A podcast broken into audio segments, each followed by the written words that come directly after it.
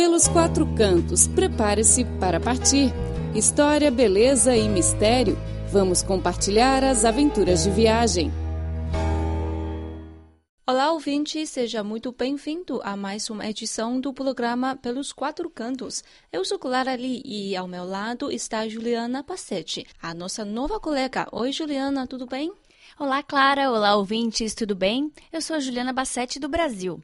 Clara, obrigada por me convidar para apresentar o programa Pelos Quatro Cantos. Bom, Clara, por onde que a gente vai começar dessa vez? Vamos visitar os dois lugares antigos da China, a cidade de Pingyao e a aldeia de Wangding. Bom, antes de começar, gostaria de compartilhar com vocês uma música que se chama Charme Antigo de Pingyao.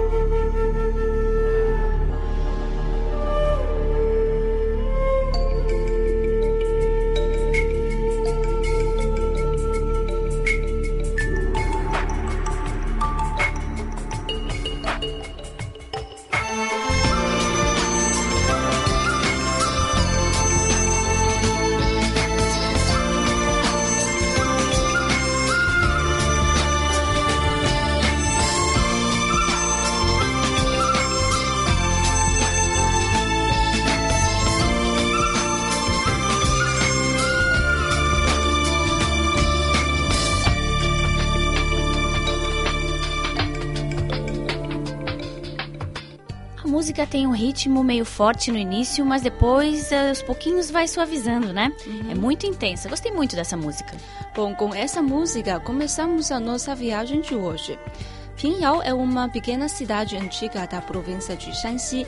O lugar é como um grande museu, onde o turista pode conhecer não só a história antiga do local, mas também o espírito das pessoas de Pingyao. Eu já ouvi falar dessa cidade, é um lugar mais famoso da província de Shanxi.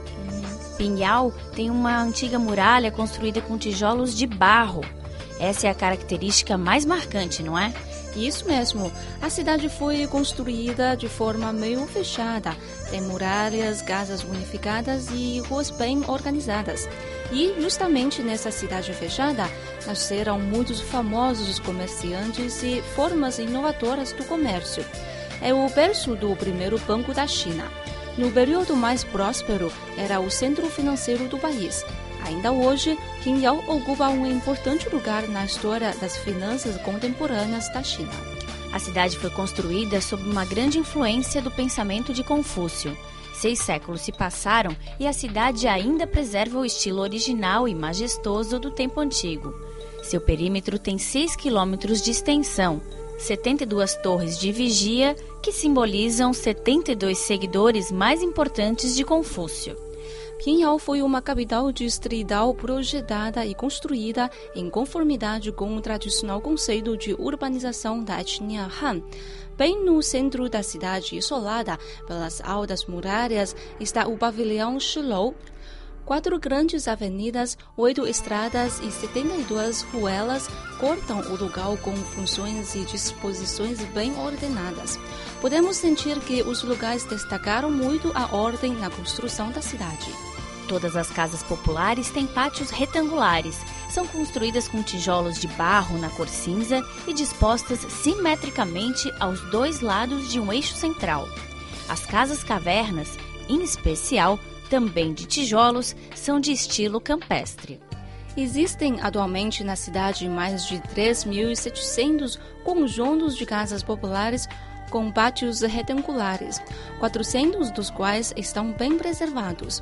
Além das casas, a cidade preserva também templos e lojas antigas que rementam às épocas prósperas das dinastias Ming e Qing. O templo Chengguo, a nordeste da cidade, é também um ponto imperdível de Pingyao. O salão Wangfu, que significa 10 mil Budas, construído no século X, integra os conjuntos arquitetônicos de madeira mais preciosos da China. As estátuas coloridas, produzidas nesse mesmo período, expostas no salão, são consideradas raridades artísticas. Outra joia de Pingyao é o Templo Shanglin, no sudoeste da cidade. Nesse templo, construído em 571, estão guardadas mais de duas mil estátuas coloridas produzidas entre a dinastia Yuan e a dinastia Ming.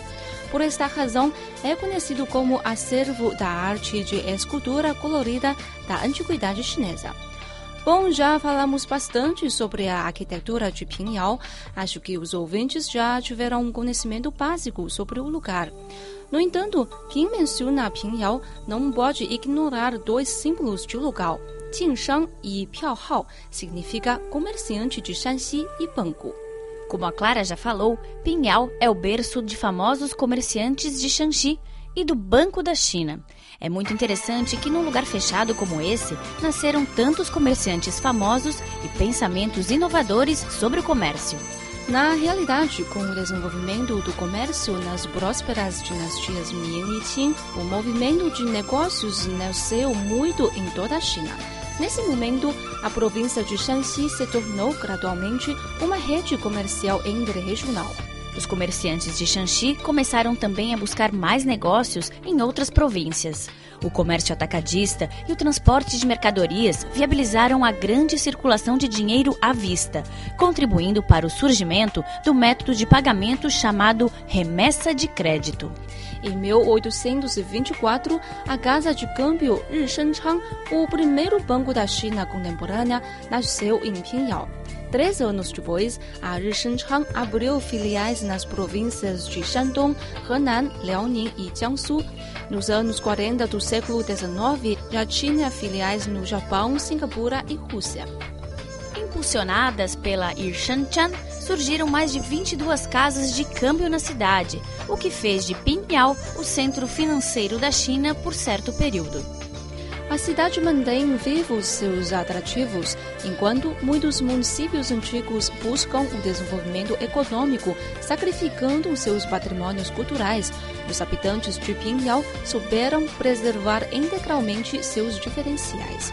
No dia 3 de dezembro de 1997, a Unesco incluiu Pinhao na lista dos patrimônios culturais da humanidade. Este é o melhor prêmio que os habitantes locais poderiam receber. Exatamente, precisamos preservar a história para não se esquecer do passado. Bom, a gente visitou a cidade de Pinhal, na província de Shanxi. Que tal irmos a um pequeno intervalo e voltaremos com mais lugares interessantes? Fique ligado! Prepare-se para partir e descobrir os quatro cantos do mundo. Conheça a história, beleza das paisagens e cultura dos lugares que vamos compartilhar com você.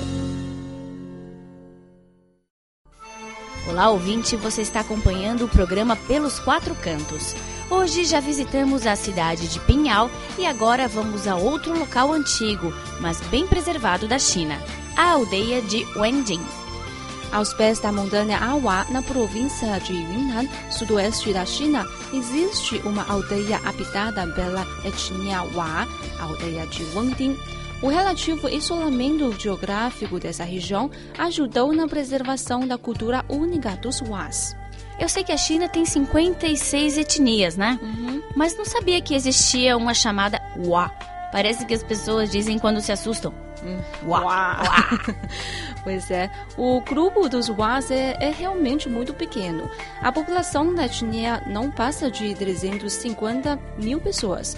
Os Was se encontram, sobretudo, na região da montanha Awa, com especial representatividade nos distritos autônomos de Changyuan e Ximen. A aldeia de Wanjing é a terra natal de mais de 100 famílias. Eles se dedicam principalmente à plantação de arroz, milho e chá. Lá é possível ainda desfrutar da arquitetura e dos costumes tradicionais bem preservados dos Uá, como por exemplo, casas de madeira com telhados de palha retorcida, cabeças de boi penduradas, tambores de madeira, entre outros. Ao visitar a aldeia de Wangding, algumas coisas são imperdíveis. Primeiro, a casa popular.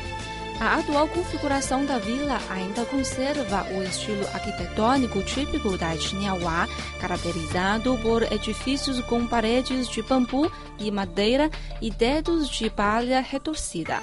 As cabanas de dedo baixo podem parecer um tanto quanto estranhas para aqueles que não estão familiarizados com essa arquitetura. O planejamento dela é muito bem pensado e conveniente, uma vez que o segundo andar protege as pessoas da umidade e do frio. O primeiro piso é destinado a manter os animais.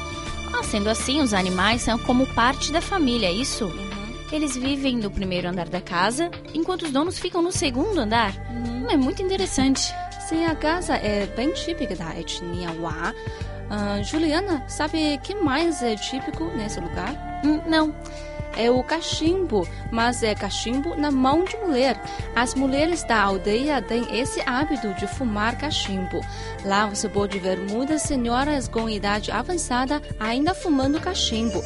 Elas fazem tudo fumando, andam, conversam e acho que até comem fumando. Deve ser uma fumaceira, né? É, o turista pode ficar lá por algum tempo para sentir a atmosfera. Mas hoje em dia, a nova geração das mulheres da etnia já não fuma tanto como seus avós e bisavós. Talvez daqui a alguns anos já não haja mais mulher fumando na aldeia. Deixa de fumar faz bem para a saúde, mas por outro lado, uma tradição vai desaparecer também. Não sei se é uma coisa boa ou má. Enfim, se você visitar a aldeia algum dia e ver uma mulher fumando cachimbo, sugiro que tire uma foto com ela. E poderá nomear a foto assim: Última vá bom cachimbo. Ah, normalmente as mulheres Wá vivem por muitos anos mesmo fumando. Então talvez para elas fumar cachimbo não seja uma coisa tão má.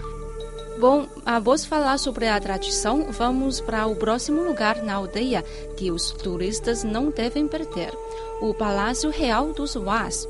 O palácio se situa em frente à borda da aldeia. A construção é estruturalmente semelhante às restantes habitações, mas é mais ampla e alta.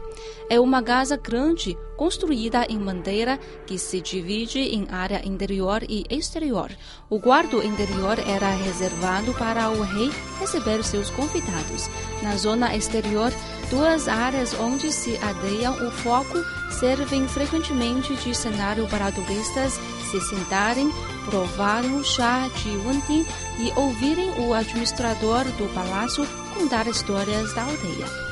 No centro da vila se situam as estacas da aldeia, constituídas por um pilar de madeira, uma coluna de seixo e uma haste.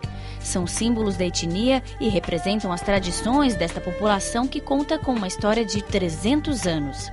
É um local de convívio das pessoas para as crianças brincarem, jovens se encontrarem e idosos se divertirem.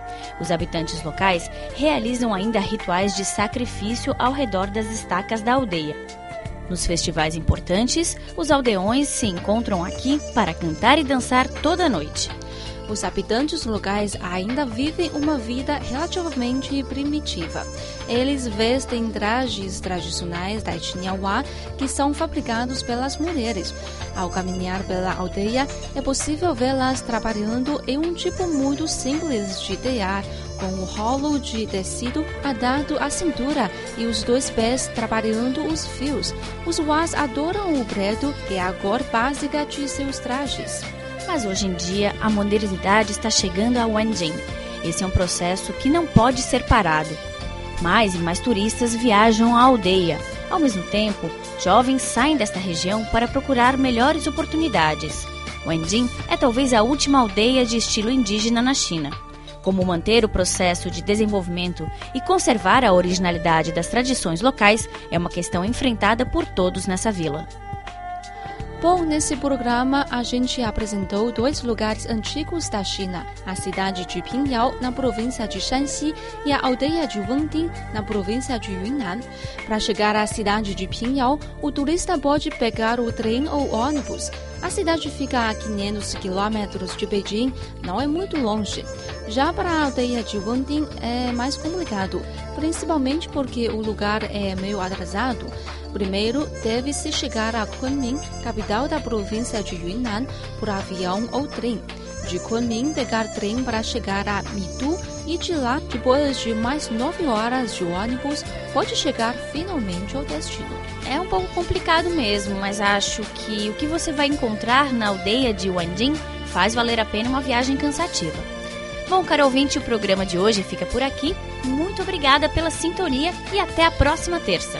Até lá, tchau, tchau.